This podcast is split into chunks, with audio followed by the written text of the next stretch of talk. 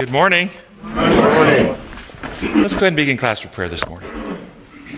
Our gracious Heavenly Father, we thank you so much for your kindness, for your love, for your mercies, for watching over us, for your longing desire to have us back with you. We pray that your Spirit will be with us this morning. Lighten our minds, draw us near to you. Help us grow in grace and grow in the knowledge of your kingdom. We pray in your holy name. Amen. And a few announcements before we get into the lesson. For those who don't follow us on Facebook, we now have a free app available for iPhones and Droids. Um, just type in Come and Reason Ministries and then in your search of your app store and you'll find it. And this free app allows you accessing to all of our materials. Plus, you can stream live with us. And when we go live, it'll send you a little notification. Oh, live broadcast going on right now. And you can like just watch it on your, on your either iPhone, iPad, or other uh, device, smart device. And then um, we also just want to ask you to remember the, our worldwide class, because we have a worldwide class. You go to our website and look at our friends. We have friends all over the world that follow us.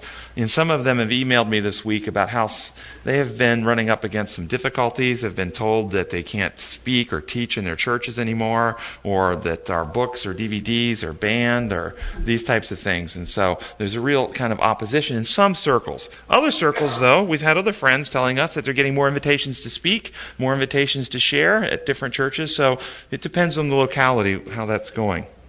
And then I want to give you an update of last week. I was in uh, Houston, Texas, speaking at the Rethinking Hell conference, the legacy of Edward Fudge and the future of conditionalism. Conditionalism means conditional immortality, that we're not actually all immortal. We, uh, immortality is for the righteous. That's what conditionalism means. Anyway, there were people from all over the world Australia, New Zealand, uh, France, England, Lithuania, and multiple places in the States. A variety of evangelical uh, religious groups. I don't know all of them were represented, but I do know there were Anglican, Baptist, Church of Christ, and others. Um, mostly thought leaders like theologians and priests and pastors and so forth.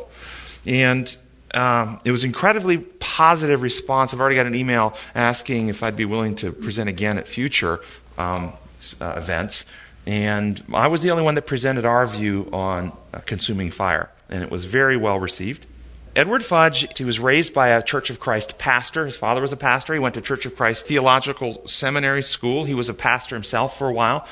And in about 30 years ago or so, an individual named Robert Brinsmead, anybody heard of Robert Brinsmead? Actually contacted him and hired him and paid him to research the question of hell. Is it eternal burning hell, as often taught, or is it uh, annihilation, as some teach? And, and what's the biblical Old Testament, New Testament teaching on this? And he spent several years doing a real academic research job of this question. And he came from the bias himself of uh, eternal burning hell. That's how he was raised, and that's what he believed going into the research. And what he ultimately came to after his research was that, in fact, the Bible teaches annihilation, not eternal burning hell. And he published his book uh, 30 years ago, The Fire That Consumes. And when he came out with it, his own church fired him from his job. He began to be verbally uh, misrepresented. They misrepresented him in their church papers uh, across Anglican, excuse me, not Anglican, um, evangelical Christianity. He met with lots of opposition. There were actually groups rising up to oppose the false theology of Edward Fudge. And does this sound familiar to anybody at all? I can tell you. Anyway, but he's pers- persisted, and the truth has persisted, and it's making its way through evangelical Christianity. And now there are evangelicals in all denominations that actually view hell as eternal annihilation rather than eternal torment. And this question is still. And, and what, what I found fascinating at the conference was that the central point, and I listened to lectures from a whole lot of different uh, uh, individuals from different backgrounds, but do you know the one thing that they all, all of them kept coming back to? The character of God. They kept coming back to this question that if you teach an eternal burning hell, it makes God into a sadistic monster. It says awful things about God, and that you can't have a God of love who would torture his people forever. They all kept coming back to the character of God question. And there was a real unity uh, amongst the, the different denominational folks there on this question and the need to have a God who's consistently represented as Jesus represents him to be. And I found that fascinating particularly since supposedly this church was raised up to do this very message. And since we've gotten sidetracked as an organization, I see the stones, as Jesus said, the stones will rise up, you know. And so this message is actually coming up. It's coming up around the world in lots of circles now. So watch for it. I received the, this email this week. I received the cases of books and have been giving them away to friends. I can't begin to express how much this message has helped me. there's one word that keeps coming to mind when I think of it liberation. And then my mind goes to Jesus' mission statement as stated in Isaiah 61, 1 to 3. And that's where he says, set the captives free and so forth. I've been reading uh, the book Education for Devotion. It eloquently illustrates that the message being presented by Come and Reason uh, illustrates the message being presented by Come and Reason. Here's a quote from that from that book that I'm sure you've read before, but I just had to share it. It's basically a summary of this message. It talks about how men came to have false conceptions of God, His character, and the nature of His law, why Jesus came, and how the principles of His kingdom are to be established through the integrative, evidence-based approach that we, of course, promote in here. This made my morning. Hope it brightens yours as well. And I thought it was so profound, I do want to share this quotation. For those who would like to look it up, it begins on education page 75, and it's several paragraphs that follow. Here's what it says. As the evil passions and purposes of men banished God from their thoughts, so forgetfulness of Him inclined them more strongly to evil. So you notice what it's saying. As we forget God, we get more evil. The heart in love with sin clothed him with its own attributes, and this conception strengthened the power of sin. So what it's saying there is when we conceive of God being like ourselves, then sin gets stronger. Bent on self-pleasing, men came to regard God as one as such a one as themselves, a being whose aim was self glory, whose requirements were suited to his own pleasure, a being by whom men were lifted up or cast down according as they helped or hindered his selfish purpose. The lower classes regarded this supreme being as one scarcely differing from their oppressors, save by exceeding them in power. So basically, we've got a dictator like Nero, but much stronger. By these ideas, every form of religion was molded.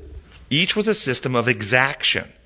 By gifts and ceremonies, the worshippers sought to propitiate the deity in order to secure his favor for their own ends. Do you understand that in Christianity today and in our own church, it's taught that God needed to be propitiated by the blood of his son?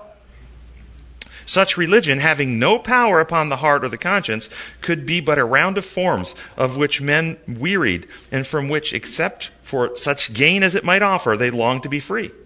So evil unrestrained grew stronger, while the appreciation and desire for good diminished. Men lost the image of God and received the impress of the demoniacal powers by which they were controlled.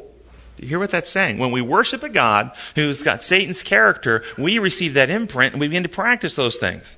We're going to come more to that in the lesson today. The whole world was becoming a sink of corruption.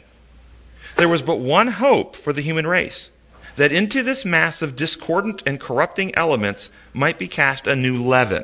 Now I'm going to pause right there. Yes, it's a profound word chosen. The word leaven. Anybody know what leaven means? It's like yeast, right? And think about yeast. What is it? How does it work? Permeates. It permeates and it works internally to bring about a change. Internal to the substance itself. So we keep reading. The cast a new leaven, that there might be brought to mankind the power of a new life. And by the way, it's a cast a new leaven, semicolon, that there might be brought the power to, uh, brought to mankind the power of a new life, semicolon. And here's the the summation of this leaven, this power of a new life, that the knowledge of God might be restored in the world. So, what is this leaven, this power, this transformational? The truth about God. Christ came to restore this knowledge. He came to set aside the false teachings by which those who claimed to know God had misrepresented him. And who were those who were claiming to know God and was doing the misrepresentation? Church leaders. Church leadership in Christ's day, and this was God's church. It wasn't some apostate church or false system of Baal worship, uh, uh, or you know, coming out of uh, overt Baal worship. It was God's ordained church at the day was still misrepresenting Him. He came to manifest the nature of His law, to reveal in His own character the beauty of holiness. Christ came to the world with the accumulated love of eternity.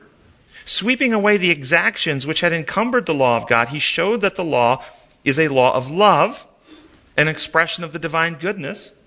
He showed that in obedience to it and its principles is involved the happiness of mankind. With it, the stability, the very foundation, framework of human society. I want to pause. Why? Why is the happiness of mankind um, tied to this law and these principles? Pardon? That's how we're made. He said that's how we're made. Do you understand? Happiness is an outgrowth, a byproduct of healthiness. When you're physically sick and unwell, are you happy? When you're, when you're uh, relationally sick and unwell, you've got conflict in your marriage, you've got conflict with your kids, are you happy? When you're psychologically sick, you've got things in your head. I'm no good. Everybody hates me. I can't do anything right. I, I'm horrible. I'm worthless. I'm no. Are you happy when you got psychological sickness? When you got spiritual sickness, I'm under condemnation of God. God will punish me. He's going to torture me. When you are you happy? You see, happiness is a byproduct of living in harmony with God's design. And when you understand God's designs and His laws are the designs upon which life is made, then you understand you can't have happiness outside the laws upon which life is, is constructed to operate. Living in harmony with it brings healing, brings life, it revives the soul, and thus it brings happiness. It's not an arbitrary statement. Oh, if we do the right rules, then God uses power and gives us a little dose of pixie dust, and boom, we're happy. It's not how it works. The happiness, okay. So far from making arbitrary requirements, the very next word, so far from making arbitrary requirements. What are arbitrary requirements? Rules without inherent consequence. Design protocols are not arbitrary. They're the way things are designed to work. So far from making arbitrary requirements, God's law is given to men as a hedge, a hedge, a shield. Whoever accepts, accepts its principles is preserved from evil. Fidelity to God involves fidelity to man. Thus, the law guards the rights the individuality of every human being. Now, get this next sentence. It restrains the superior from oppression and the subordinate from disobedience. Notice the emphasis here. The law of love, you notice how it's written. It restrains the superior from oppression and the subordinate from disobedience. Because the law of love, written in the heart, is the restraining power in the life of the one where it's written. It's not an external force. That we have some guards that restrain the, the uh, robber from stealing from the bank. No. It's internal. So the person who has the law of love will not oppress. The person who has the law of love will not be disobedient, will not be uh, insubordinate. It ensures man's well being both in this world and the world to come. To the obedient, it is the pledge of eternal life, for it expresses the principles that endure forever. See, this is how life is designed. Christ came to demonstrate the value of the divine principles by revealing their power for the regeneration of humanity. Oh, I'm going to read that again. Listen to what it says. Christ came to demonstrate the value of the divine principles by revealing their power for the regeneration of humanity. Wait one second now. This has to be heresy because we are told that the power for regenerating us is the blood. And you must have the blood applied to your account as your legal payment. That's how it happens. There is no power in divine principles. There's power in blood. We even have a song, there's power in the blood. Notice what it says here. Christ came to demonstrate the value of the divine principles by revealing their power for the regeneration of, human, of humanity. He came to teach how these principles are to be developed and applied. Interesting. With the people, this is the last, uh, last paragraph. With the people of that age, the value of all things was determined by outward show. As religion had declined in power, it had increased in pomp. The educators of the time sought to command respect by display and ostentation. To all this, the life of Jesus presented a marked contrast. His life demonstrated the worthlessness of those things that men regarded as life's great essentials. Born amidst surroundings the rudest surroundings the rudest, sharing a peasant's home, a peasant's fare, a craftsman's occupation, living a life of obscurity, identifying himself with the world's unknown toilers. Amidst these conditions and surroundings, Jesus followed the divine plan of education. The schools of his time, with their magnifying of things small and their belittling of things great, he did not seek. His education was gained directly from the heaven appointed sources, from useful work, from the study of scriptures, and of nature and from the experiences of life. God's lesson books. That's a quote. The integrative, evidence based approach. Full of instruction to all who bring them the willing hand, the seeing eye, and the understanding heart. Isn't that profound? Don't you love this quote? Yes, I thought it was great. This is the perspective on God and His law that we want to take to the world. Notice this perspective here is not a dictator makes rules, and if you disobey them by the power of his office and his, and his might, that he will then enforce externally punishments upon you. That's not what this is about at all. That God has designed life to operate in harmony with his own nature. And in operating in harmony with that, like the laws of health, this is where we find peace, harmony, healing, restoration. And it's learning of him that we come back into unity with him, that we begin practicing those principles which begin regenerating in us. Christ like character. Let's go to lesson five how to be saved. First question What does it mean to be saved? To be healed. Uh, the root meaning would be salve or salvation. Wonderful. That's exactly what I think it means as well. If you go to evangelical Christianity and say, Are you saved? What, or what does it mean to be saved? What, do they, what would they possibly say? What is a common answer? Have you accepted Jesus? Have you accepted Jesus? Any others? He accepted Jesus' payment. Ah. Have you accepted the blood payment? Have you had your sins paid? These types of things is what they think it means. Being saved from the punishment of sin is what's often taught in, in, in nominal Christianity. That being saved, it means we're saved from the punishment. But that's not what God wants to save us from. He wants to save us from sinfulness itself. The actual condition of being deviant from His design. So it does mean healed or restored or renewed or recreated.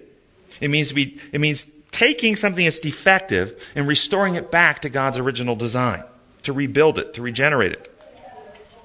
And that in every aspect. God's plan for each of us is complete restoration and regeneration. Physical, mental, moral, spiritual, relational, intellectual, restoration to complete perfection when His plan is realized.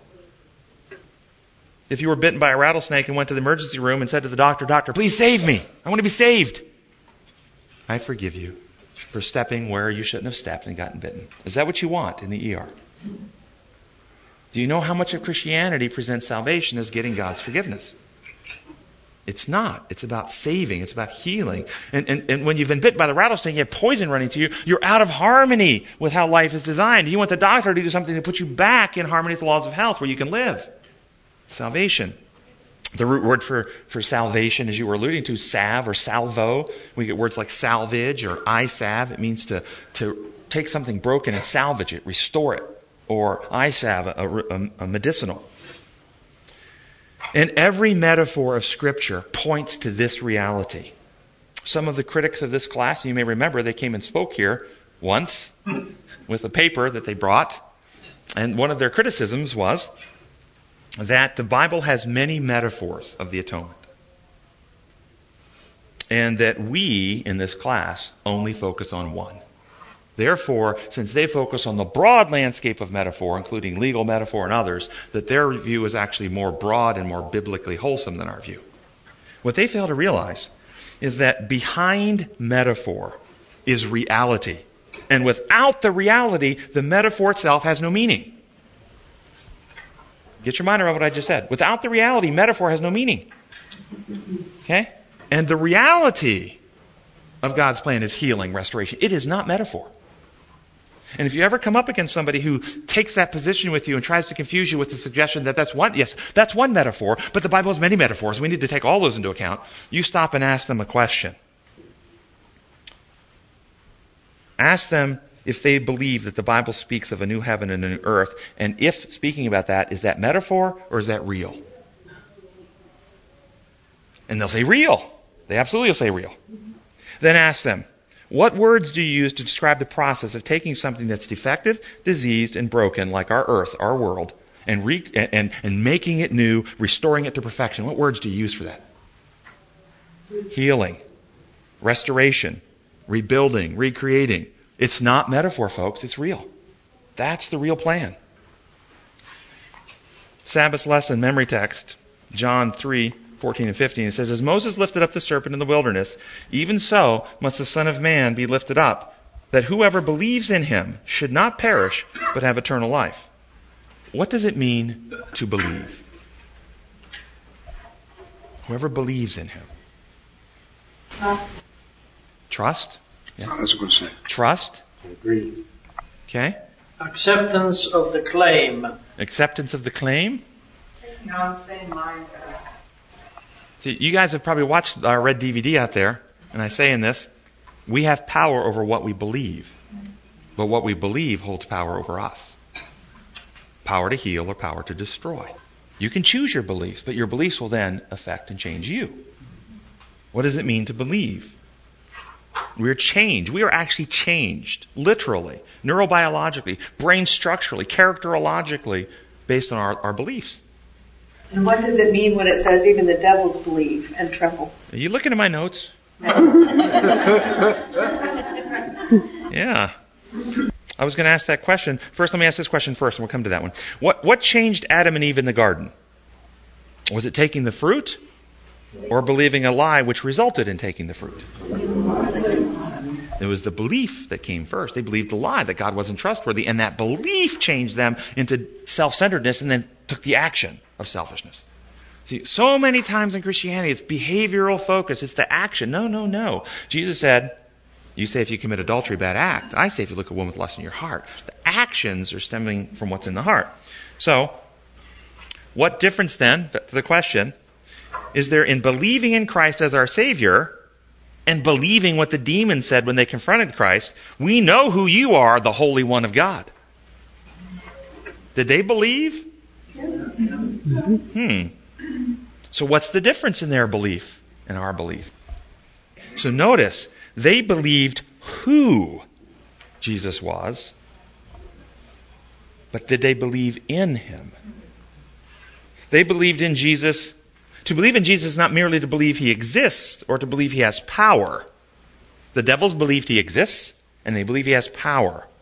But to actually believe in him is to believe in his trustworthiness in every way and thereby surrender yourself in trust to him and intelligently appreciate his designs and methods.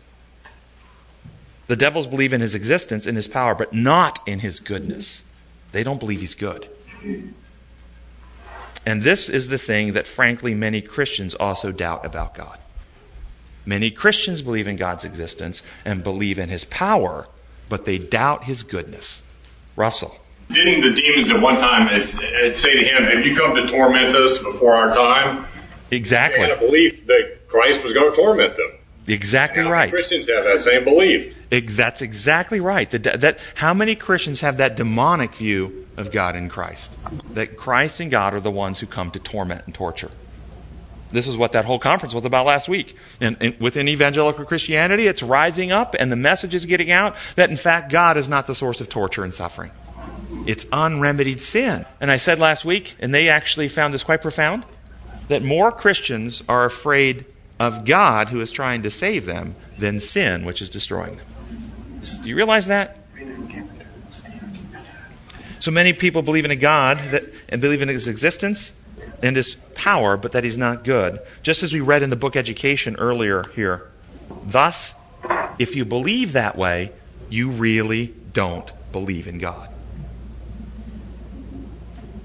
This is why the Jewish nation was often called an unbelieving nation or a faithless people, not because they were agnostics and atheists, but because they didn't believe in the goodness of God. They saw God as a being who was like Satan in character. They believed in his existence, they believed in his power, and they also believed he had to be appeased, and this was Baal worship. Do you see this happening in Christianity today? Why do you think that Malachi prophesies before the day of the Lord, the great and dreadful day of the Lord, that the prophet Elijah must come again and turn the hearts of the people back? Why? Because we're believing in a God who is powerful, but we don't believe in his goodness. And this is why, in my view, that Christianity, in generally, is powerless to change lives and prepare people for Christ's return. There's no power in a false God concept. We read earlier the power is in the knowledge of God. This is the leaven which transforms. And we have an imposed law, a dictator God concept. There's no power for transformation. It only damages. Thus, in every denominational church, including our own, the rates of pornography, spouse abuse, child abuse is no different than the world at large. No different. How can this be? Because there's no power. We have a form of godliness, Uh, Paul wrote to Timothy, but we deny its power because we deny the actual truth about God and accept this distortion, and we call it justice. Second paragraph. The Lord wanted to teach them a spiritual lesson. He transformed a symbol of death into the symbol of life. The bronze serpent was a symbol of Christ, who became the bearer of our sins in order to save us. By faith, we can all look to Christ lifted up on the cross and find a cure from the deadly sting of the old serpent Satan. Otherwise, we are fated to die in our sins. The Word of God expresses what should be painfully obvious. As human beings, we are sinners in need of grace. That grace has been offered in Christ Jesus. I, I want to say I like the way they, they phrase this sentence. We can uh, look to Christ lifted up on the cross and find cure from the deadly sting of the old serpent. I like that sentence very much. I think that's right. But the sentence before left opportunity for misunderstanding, and I wanted to explore that sentence. What do you think it means that Christ came to be the bearer of our sins? You know, I think all of this, Tim, is so much confused and focused on behaviors and always sins with plural. When you're talking about sins as plural, you're talking about behaviors. But it's almost always focused on that. It's always represented as sins that need to be cared Did, did everybody hear that? Yeah, th- this misconstruing of sins makes it about deeds and acts. It's almost always Almost always this way. How did Christ bear our sin, or if you want to use the plural, sins? How did he? Let's, let's look at the positive side first, then we'll come back to the negative side. How did he actually bear our sin? I'm going to read to you a commentary out of a book called Desire of Ages. First paragraph is out of page 89, second paragraph is out of page 700, same book. See if you ever thought about Christ bearing our sin this way. Jesus did not contend for his rights. Often he work, his work was made unnecessarily severe because he was willing and uncomplaining. Yet he did not fail or become discouraged. He lived above these difficulties as if in the light of God's countenance. He did not retaliate when roughly used, but bore insult patiently. Maybe that's a little vague. Ah, okay, I'm stretching it here. Let's look at page 700. The angels of heaven witnessed every moment made against their loved commander. They longed to deliver Christ. Under God, the angels are all powerful. On one occasion, in obedience to the command of Christ, they slew the Assyrian army in one night, 185,000 men. How easily could could the angels, beholding the shameful scene of the trial of Christ, have testified their indignation by consuming the adversaries of God? But they were not commanded to do this. He who could have doomed his enemies to death bore with their cruelty. His love for his Father and his pledge made from the foundation of the world to become the sin bearer led him to endure uncomplainingly the coarse treatment of those he came to save. It was part of his mission to bear in his humanity all the taunts and abuse that men could heap upon him. The only hope of humanity was in this submission of Christ to all that he could endure from the hands and hearts of men. Have you considered that his bearing sin was not deeds placed on him by his daddy and his daddy punishing him, but actually bearing up with the ugliness that we did to him? He bore our sin and our sins. Is that kind of like a whole paradigm shift? And then John, and uh, Jesus said, you know, how long will I have to bear with you? At one point, I remember him saying, you know, they, they just wouldn't get it. They they totally were going off on wrong tracks. How long must I bear with you? So there's another evidence that his, part of his job was bearing, despite the way he might, as a person, feel uh, the temptation to get even, he had to struggle with that, I'm thinking. As a human, he had to bear with the sins, um, uh, even if it was on and on and on and on and on. And why was this necessary? Why did he need to bear this? See, I, I, we are so trained to think in legal p- paradigm. I'm a sinner. I've committed sins. I am guilty. I've got all this punishment that's due me. I need to get this off of me some way. Oh, thank you, Jesus. My sins now can be put over here. They're on Him. They've been punished in Him. I can't be punished anymore. Oh, man, I've got those off me now. Whew. You know how much we're trained to think this way? It's a real shift to think, wait a second, hold on. Jesus bearing sin was, he was bearing with the abuse and the torment and the taunts and the, uh, and the misuse and the selfishness and the beating and the crucifixion that we gave upon him. Our sin he was bearing as we sinfully and selfishly abused him. Why did he need to bear it this way? Ken. I'm thinking that uh, it has a lot to do with overcoming what humanity is so prone to, which is presumption.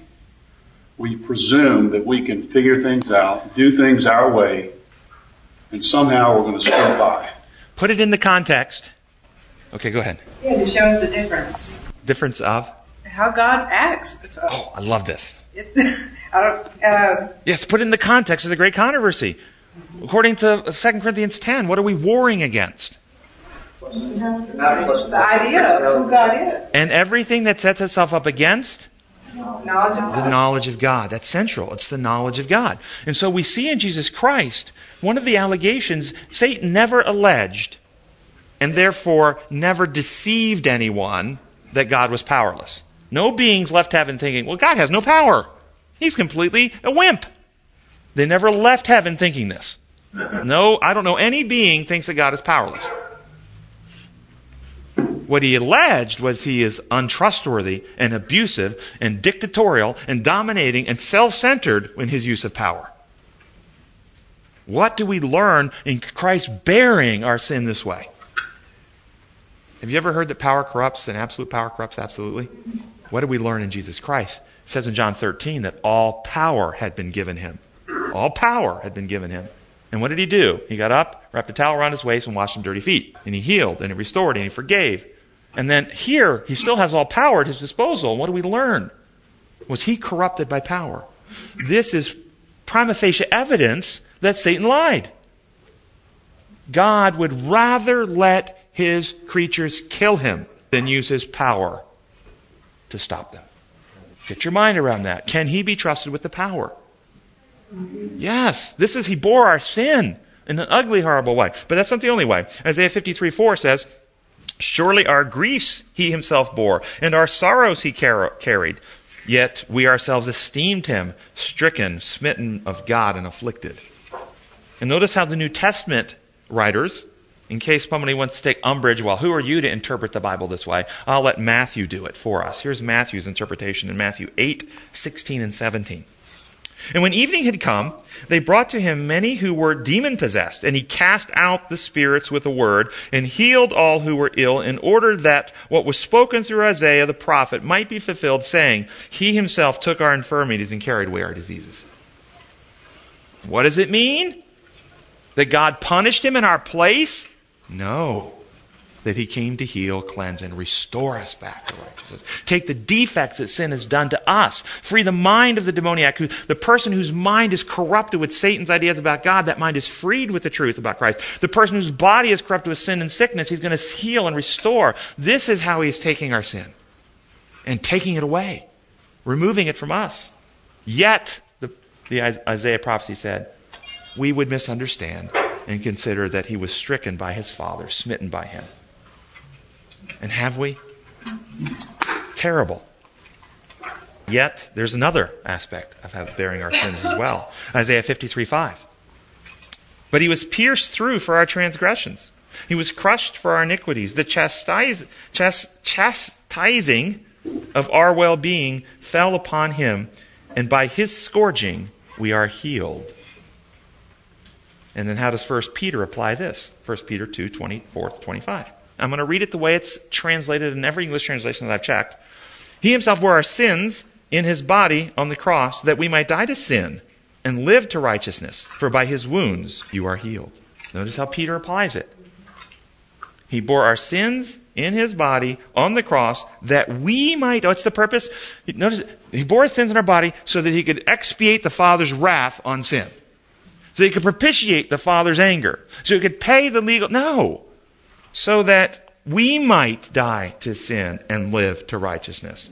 For by his wounds you are healed. Not metaphor, guys. It's literal. It's real. And the Greek here, in the first phrase, notice, notice the sentence here. He bore our sins in the English translation in his body so that you might die to sin and live to righteousness. Singular in the second phrase. Same exact Greek in both places. So it absolutely can be read, He bore our sin in His body that we might die to sin. He bore our sinfulness. He took our sinful condition, the corruption which Adam put on humanity. He took up and He cured. and he overcame in our behalf. That's why by his scour- scourging we are healed. It's sort of the way that antivenom is made. Yeah. You know, a person bears the, a, an animal, say, bears the venom, and the reaction of its body creates antivenom that then other people can use to keep from dying from the same venomous bite. Metaphorically, yes, yes. How can the idea of Christ, though bearing our sin, be mis- misconstrued to teach false ideas? I've got three bullets here. Every behavior, misdeed, act of sin pla- is placed upon Christ, and he experiences the pain and guilt of each and every act of sin that's ever been committed, past, present, or future. Every behavior, misdeed, act uh, of sin is legally credited to his account, and he is punished by the Father for every act of sin, past, present, or future. And thus, God killed Jesus on the cross as an act of divine justice. Do you understand what I just read there? Did it sound beautiful to you all? This is actually in official literature of our church, what I just read, that God killed Christ on the cross. What literature? It's in Review and Herald. It's in um, 27 Fundamental Beliefs. It's in um, Ministry Magazine. Uh, and if you want those quotes directly, the red DVD set, second lecture, uh, it's, I quote them and give you the references in the second DVD set. Sunday's lesson. The lesson rightly points out that the first step to experience salvation is recognizing our need. Recognizing our need.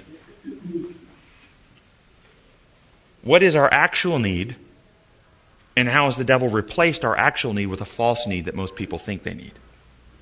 What's our actual need? New hearts and right spirits, right? That's what we need. New hearts and right spirits. The law of God exposes our true condition. It diagnoses us as being terminal and as being out of harmony. And thus we need a remedy, a cure, a restoration, a new heart, right spirit, reborn, recreation in the inner man, law written on the heart mind. All those metaphors, circumcision of the heart by the Holy Spirit, are actually transformational of the believer internal. That's what we need. But there's a false need that many Christians believe is what they really need. And they seek it. What's the false need? For legal pardon, legal forgiveness, legal payment, something legally done. Satan has duped many to think that we need a legal solution, that our problem is a legal one. We've broken the rules, we're in legal trouble, and thus we have to have a penalty paid. We have to have the wrath of God appeased. We have the records erased. We have to have something done to hide us and our record from the Father so he can't see it. And, and, and, when you come back to reality, think about going to a doctor. I love this. You know, how many times have you heard the metaphor that when we're covered with the robes of Christ's righteousness, when the Father sees us, he can't see our sin. He only sees the beautiful righteousness of Christ. So imagine going to the emergency room because you're terribly, terribly sick and you know that the life threatening condition's ongoing. And when the doctor comes in to examine you, you shove your healthy brother in front of you and say, please examine him, and whatever you find, put it in my record. Does that help you at all? Do you understand what Christianity in large is teaching? That when, when he comes to examine us, he examines Jesus and what he finds there he puts in our record. But David prayed, Father, search me and see the wicked way in me. Create in me a clean heart, O God. Renew a right spirit within me. See, when you actually know the doctor is on your side, he loves you, he would die for you, and he has a remedy that will cure you, do you need to ha- be hidden from him? Find what's wrong, doc. Fix it. Please fix it. Yes. It only helps if your healthy brother's put in if the problem is with the God who is executing judgment against some. That's right. And so when we have the legal problem, see that that solution works. Okay, uh, the problem is God. See, we, we're not actually defective. We're not. It's not our problem. The problem is God's angry and mad. And so if we can get Him to look at Jesus and find no fault with Jesus and put that on a record, then He'll be happy with us. You see, you're exactly right. Would you say that the justification for that, that kind of thinking or that kind of theology would be that text that says every man is a liar? I've heard that quoted from so many of my Baptist friends, and I just wonder if that's where you can see it deriving. Follow what I'm saying? Not really. There's a text that I know it says. I know the text. Every man is a liar. But how is it connecting to to this? Other than that, that's a false idea, and, and certainly supports the idea that this isn't true. Uh, but the text is actually Romans chapter three, verse four, and it's I think, um, though everyone be proved false, God may you win your case when you take it into court, something like that. I think that's it. But we see the same distortion in last week's lesson. If you have your quarterly, you can look to Thursday's lesson last week, and the first paragraph says the following. Listen to this out of the quarterly. It says, Because of our sins, we deserve to die. But Christ took our place on the cross and paid the death penalty that otherwise rested on us. He, being innocent, took our guilt and received our punishment so that we, being sinful, could be declared innocent. This is false in so many layers, I can't even almost go through it, but I'm going to try.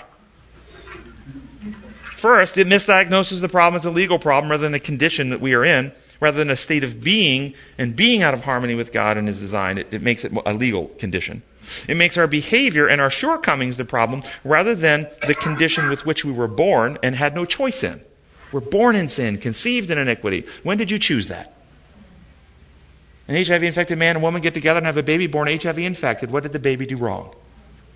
Nothing. But does it have a condition which, if not, which, if not remedied, will still result in its death? This is how we're born. We're born deviant. And we'll get hopefully to the rebirth. Of course, that's next week, I think. The reborn, rebirth is next week. We'll talk about Nicodemus and, re, and being reborn next week. But it makes Christ's mission one of paying legal penalties to God. It represents God as the source of inflicted pain and death. It suggests also that God lies by declaring us innocent, those who are not innocent. When in universal history will it be true that Adam and Eve were innocent? When? Okay, okay. When in universal history, moving, looking back from what they did with the historical record they had, when will it ever be true that they did not believe lies and rebel? Never. Uh, how can then God claim them and proclaim them innocent? They're not innocent. Innocence means no wrong done. They did wrong. What God declares us is never innocent. He declares us righteous, healed, restored, holy, renewed, recreated. This is what He declares us. Well, give you some examples from the Bible. Job was not in the heavenly judgment scene that was uh, in heaven declared innocent. He was declared righteous. He's perfect and righteous in all his ways. He's declared restored. Uh, David didn't get a new history and a new set of records, he got a new heart and a right spirit. Paul himself declared that he was the chief of sinners, but he was not innocent. Yet he was saved because Paul was healed, reborn, renewed, had circumcision of his heart by the Spirit.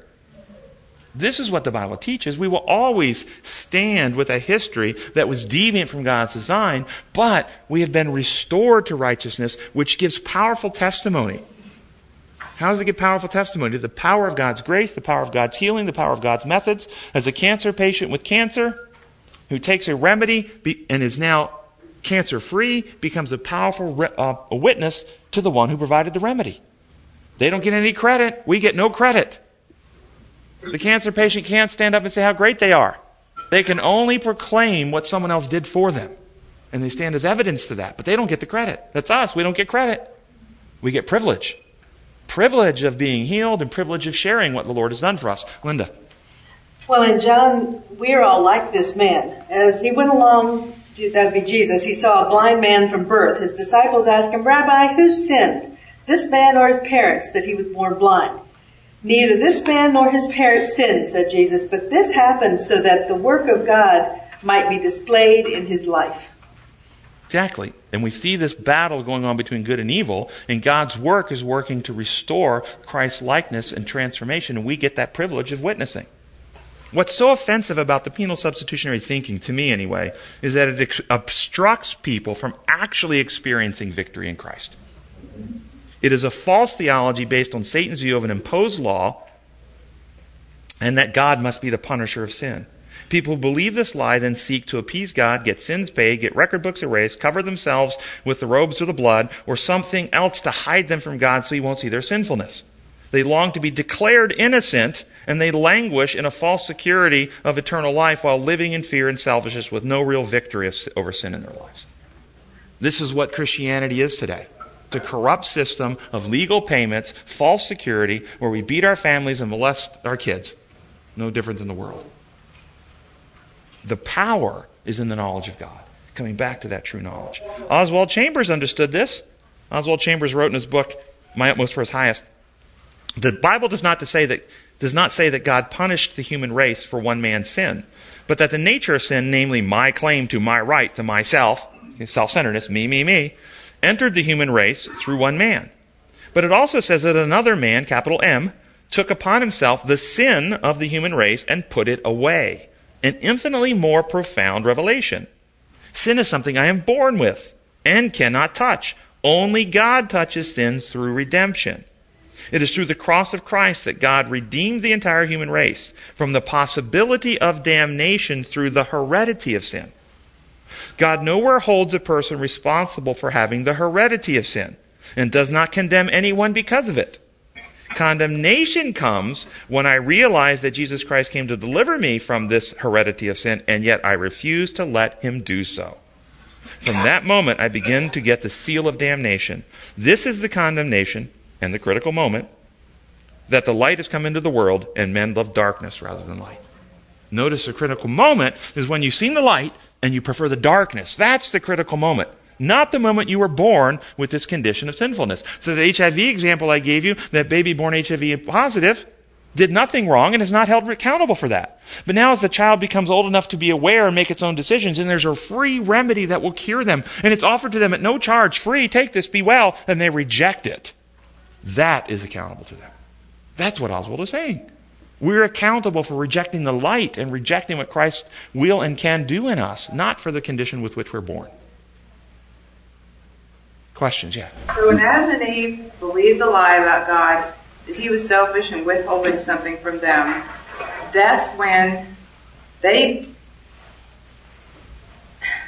became selfish themselves because they that's how they viewed God. And so Yes. Lies believed yeah. break the circle of love and trust. Wow. Guys, what, what comes next? Broken love and trust results in fear and selfishness. You believe your spouse is cheating, but they're not, but you believe they are. Not only is love and trust broken, something changes in you, but now you're afraid that they're going to take advantage, they're going to exploit you, so you have to watch out for yourself, so you got to get to the bank before they do. These type of things. Lies believe, break the circle of love and trust. Broken love and trust result in fear and selfishness. Fear and selfishness result in acts of sin. And this is a terminal condition. It's corrupt. Monday's lesson, first paragraph. It says, recognizing our sins is not enough. It must be accompanied by repentance. The biblical meaning of repentance includes three aspects acknowledging one's own sin, sorrow for having sinned, and the desire not to sin anymore. If one is lacking, there's no true repentance. For example, Judas, Judas admitted his sin, but he lacked grief for having betrayed his master. He was overwhelmed with remorse, not with repentance. His confession was generated by fear of the consequences, not by love of Christ. What's the problem with this if we focus on sins and behavior? What's the problem? True, rep- uh, tr- true repentance is not merely taking responsibility for bad acts. It is sorrow for the condition of heart which led to the bad acts and experiencing a change in heart motive. That's true repentance. Judas acknowledged his sinful act. He threw down the money. I betrayed innocent blood. He expressed sorrow for his sinful act, and he didn't want to do that act again. But Judas was not sorry for the selfishness in his character which led him to do it. He was sorry his plan did not work out. He did not want Christ to die. He wanted Christ to use his power to overthrow the Roman yoke and take the throne. And that was what he was sorry for. He wasn't sorry for the selfishness, he was sorry for the behavior. This plan didn't work. When we focus on legal problems and sinful acts merely, we lead people to be like Judas and acknowledge the sinful act, express sorrow for the sinful act, and change in desire to never do that specific act again. But the heart isn't changed because we mislead people into believing sin is behavioral rather than the truth that's characterological, heart motivated. Then they seek to do the same sin but with slightly modified act so they think they're not doing the same sin. So Judas won't ever plan to do this again. See, he would plan to do something else that's still just as selfish and just as manipulating and just as conniving, but he would never want to betray Jesus that way again, see? Because he's repented from that. And that's what we do.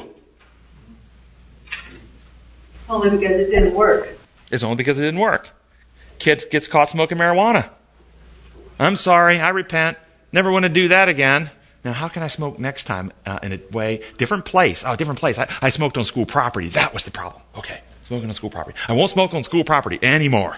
I've repented. You see? There's no repentance there. Second paragraph. We can see the importance of repentance by the fact that John the Baptist and Jesus began their ministry preaching, Repent, for the kingdom of heaven is at hand. I'm going to just ask the question from what were they to repent? I've heard this presented many times. It was calling them to repent from, repent from sin. Repent from basically doing bad stuff, is how it's often conno- you know, connotated to me or presented to me. I'm going to suggest to you what they were really called to repent from was false ideas they held about God. Behold the Lamb of God, which takes away the sin of the world. Repent from this imperial dictator Baal God concept that you guys are worshiping. God is not the God who made this person blind. God is not the God that caused that tower to fall on people. God is not the God who has cursed the lepers with leprosy. They had this view back then that not only if you had physical sickness did you have that burden to deal with, but you also were cursed of God. It's not just back then. It's not just back then. Yeah. I, am I'm suggesting that the call to repentance was primarily to turn around your minds and heart's attitudes about who God is and see Him for who He really is. That's the real repentance. We must turn today from ideas that infect our thinking about God. We can only fulfill our purpose, my view, as a, as a group of Christians, to lighten the world for Christ's return as we come back to the knowledge of God. This requires we expel the false law concepts with which Rome infected the church and the false atonement models based on the false law concept and the false judgment models and the false imposed punishment and torture models. Do you see how deeply this is woven into or the whole fabric of Christianity? It's not just an atonement model. It's a punishment model. It's a judgment model. It's a law model. The whole thing is corrupt. Until we present, until we do this, then we're taking a distortion of God, false God, Satan's version of God, even to the world. And the Holy Spirit, the latter rain, isn't going to empower us to do that. God's waiting for a people who are so settled into the truth, both intellectually and spiritually, that they cannot be moved. He's waiting for spirit temples to be cleansed from the distortions about Him. And when this happens, then the Spirit will fall. We will, it will be like uh, Solomon's day of dedication. We will be the Spirit temple, and we will be filled with the brightness of His glory, and we will take a message to the world that will lighten the world. But we, we won't be that until we get rid of these distortions about God. Yes? Down at the end of that page, it says that um, God reveals to us His love in order that we may repent. And maybe that's why the last message that has to go out to the world is His message of His character of love, so that the world can see that and turn around. I think so. And until we do this, our message has no power to heal and restore. Instead, like the Jews, we convert people, make them twice the son of hell, as they were before. Why twice the son of hell? Because before we converted them, they didn't know God, and they had that barrier to get over. But now they still don't know God, and they, so they have to still learn who God is, but now they have to unlearn the distorted God concept that we taught them. So they have two barriers to get over now. Twice the son of hell. It'd be better to leave them unconverted than to convert them to a false God concept. They only have one barrier to get over. I have a question here in Romans uh, 3, where it's saying uh, God presented him as a sacrifice of atonement. And in my footnote it says, or as the one who would turn aside his wrath, taking away um, through faith in his blood. He did this to demonstrate his justice, because in his forbearance he had left the sins beforehand unpunished he did it to demonstrate his justice at the present time, so as to be just and the one who justifies those who have faith in Jesus. NIV? Yeah. NIV is very forensic. Source? Yes, that's Romans chapter 3, 25 to 27, something? Uh, 21 through 26. 21 through 26. Yeah, um, first off, presenting him as a sacrifice of atonement. The Greek word that's translated sacrifice of atonement is hilasterion which is the Greek word for the lid to the Ark of the Covenant. That's an, it's, it's used as a noun. It's the lid of the Ark. So what it, in my paraphrase, it's he presented him as the way and means of reconciliation. Jesus was the way and means, the method, the avenue, the conduit that God used to restore humankind back into unity with Him. But if you come to the model already with a lens of imperial uh, dictator law view on your on your brain when you're reading the text and translating, you translate it through legal words. Um, the words translated justice, go back and check the King James. You'll find many of those are not translated justice, they're translated righteousness. And that's because if you do the just thing, you're doing the, the right thing. Right just, righteous, justice. Okay, but in English it has a different connotation because of our legal language. We actually see huge legal overtones to it that really are not in the language. So what it's saying is that God presented Jesus as the way and means of reconciliation or restoration of humankind back to Him, so that He would be shown as being right when He restores those to rightness with Him through Christ Jesus. This is the right way to do things. This is out of a First Selected Messages, page 410 about, about the, the work of John the Baptist. John was called to do a special work. He was to prepare the way of the Lord and make straight his paths. The Lord did not send him to the schools of the prophets and the rabbis. He took him away from the assemblies of men to the desert that he might learn of nature and of nature's God. God did not desire him to have the mold of the priests and rulers. Well, why not? Who set up the schools of the prophets? Who, who directed in their, uh, their establishment? Was it not God? Yeah, well, it's interesting, but we shouldn't go there. He was called to do a special work. The Lord gave him his message. He did not go to the priests and rulers and ask if he might proclaim the message. Did you hear that? In fact, remember, they came to him. By whose authority are you doing this? You didn't get our permission. You're not representing the general conference. You don't get a service request. Sorry, guys. You guys know what a service request is? No. When, when one of our, a couple years ago, when one of our, when, when, when one of uh, uh, an institution, say a church in a particular part of the world, wants a speaker to come, then they'll send a service request to their conference, which then goes to their uh, union, which then goes to their division, which then goes to the division of the place where the, the speaker is, which goes to their conference, which uh, goes to their union, out to their conference, and you have to be endorsed by the system before you actually get the approved service request and go speak. Okay? John did not get one of these. He did not get a service request. Okay? He did not get endorsed by the system. He didn't wait. Do you know that, that, that, four years ago when we ended up coming over here and all the reasons, well, that several of the local establishment suggested that, that we shouldn't teach this message because the church hasn't authorized us to teach this message. John the Baptist didn't submit to their authority. Why? Should Martin Luther have submitted to church authority? Should Jesus Christ have submitted to church authority? No. Do you understand that in our organizational circles right now, there is the idea out there that when the General Conference votes something, that everyone should submit to it? Because they've never made a mistake. There's this idea. I'm suggesting to you, no. Paul says in Romans 14 that every person must be fully persuaded in their own mind. We do not dictate the consciences of other people. Every one of you have your own individuality, your own ability to reason and think. I am not here to do your thinking for you. I don't want to be your mind for you. You have your own. I'm here to challenge you, though, to think it through for yourself. Boy, there's a couple of other points I want to make before we close. Let me just jump ahead. Wednesday's lesson speaks of the metaphor of the wedding garment. And it asks, um, why does the, uh, the king come and inspect the people before the wedding uh, to see if they're wearing a wedding garment? And of course, those who don't have the garment on, they're, you know, put out and so forth. Why did the king do this before the feast?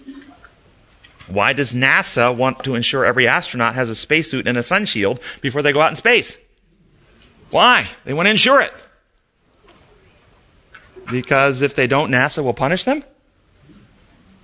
No. We can't exist in God's presence without a character like His.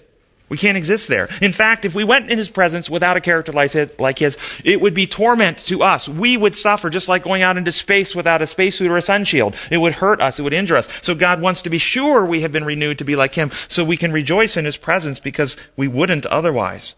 The mind, heart, character must be renewed to be in harmony with him. Example, Moses coming off the mountain, his face is radiating this glory. The children of Israel just get the reflected glory and it causes them pain and suffering. They can't stand it. Put a veil over it. Hide it. That's awful. The priests can't enter Solomon's temple the day of dedication. Why? Not because the building's burning down, not because it's too hot in temperature degrees, because their characters can't stand the brightness of the glory. They can't go in. How about the wicked, according to scripture, are destroyed by the brightness of his coming? This is why he's inspecting. He wants us to be ready so when that brightness comes, we shall see him face to face, the scripture says, for we shall be like him. Be like him. That's like him in character. We've been changed and transformed that we resonate with him and we're renewed to be with him. Yes? As you've mentioned before, this um, quarterly has a conflict. Um, the entire page was written very well, except for the question. The, the quotes they had about it being Christ's righteousness, the necessity for Christ's righteousness, everything else was written very well. It was just the question. Yeah. All right, I'm going to close with this. This is a quotation I'm going to give you guys out of Review and Herald, January 5, 1886. It was regarding Thursday's lesson when it says, When in faith we recognize our need, we repent, we confess our sins, and claim Christ's righteousness for ourselves, we become his disciples. Could a person do all of this and still not be a Christ, disciple of Christ? And look at my notes. But here's this is out of um, Review and Herald, January 5, 1886. When we speak of unbelief, we do not mean that a person believes nothing. The mind must rest upon something. And when it does not grasp truth, it lays hold of error. All men in one sense believe, and the effect produced upon the heart and character is according to the things believed. Bible, remember, we have power what we believe, but we believe the whole power of this right there. It's cool. Eve believed the words of Satan, and the belief of that falsehood in regard to God's character changed the condition and character of both herself and her husband. They were changed from good and obedient children to transgressors, and it was only by repentance towards God and faith in the promised Messiah that they could ever hope to regain the lost image of God. Paul had faith before his conversion, but it was not a correct faith. His self righteousness strengthened his faith that he was doing God's service and rejecting Christ, and he was and he enjoyed a restful satisfaction. False faith as well as true faith will give peacefulness for a time. Paul verily thought that he was doing God's service when he was persecuting the followers of Christ and putting them to death. He was sincere in his belief, but sincerity will not make error into truth, nor truth into error. When the commandment came, Paul said, Sin revived and I died. He then received the truth as it is in Jesus and experienced its transforming power upon the soul. A genuine faith in the true God, as Jesus revealed, results in transformation to the believer to be like Jesus in character. Those who have a false faith, false faith will have religion but not love. They'll have creeds but will not sacrifice self. They'll have worship services but will not have transforming power of worshiping the true character of God. They'll have rituals, but no unity with God. They'll have legal claims, but they will not have a renewed heart. And when Satan appears arguing that sin must be punished, they will say, This is our God. We have waited for him. Gracious Heavenly Father, we thank you that you are not like Satan has alleged that you are exactly as Jesus revealed. Father, our minds have been filled through for many years of, of misunderstanding and distortions about you with, with false ideas, Lord, and we, we pray now that your Spirit will come. Let the Word, the Word of truth, cleanse our minds and hearts. May we come to know you as you truly are, as Jesus revealed. May you, your Spirit be poured into the Spirit temple of our souls to cleanse and renew and to empower that we can lighten the world, that we will see you coming soon. We pray in your holy name. Amen.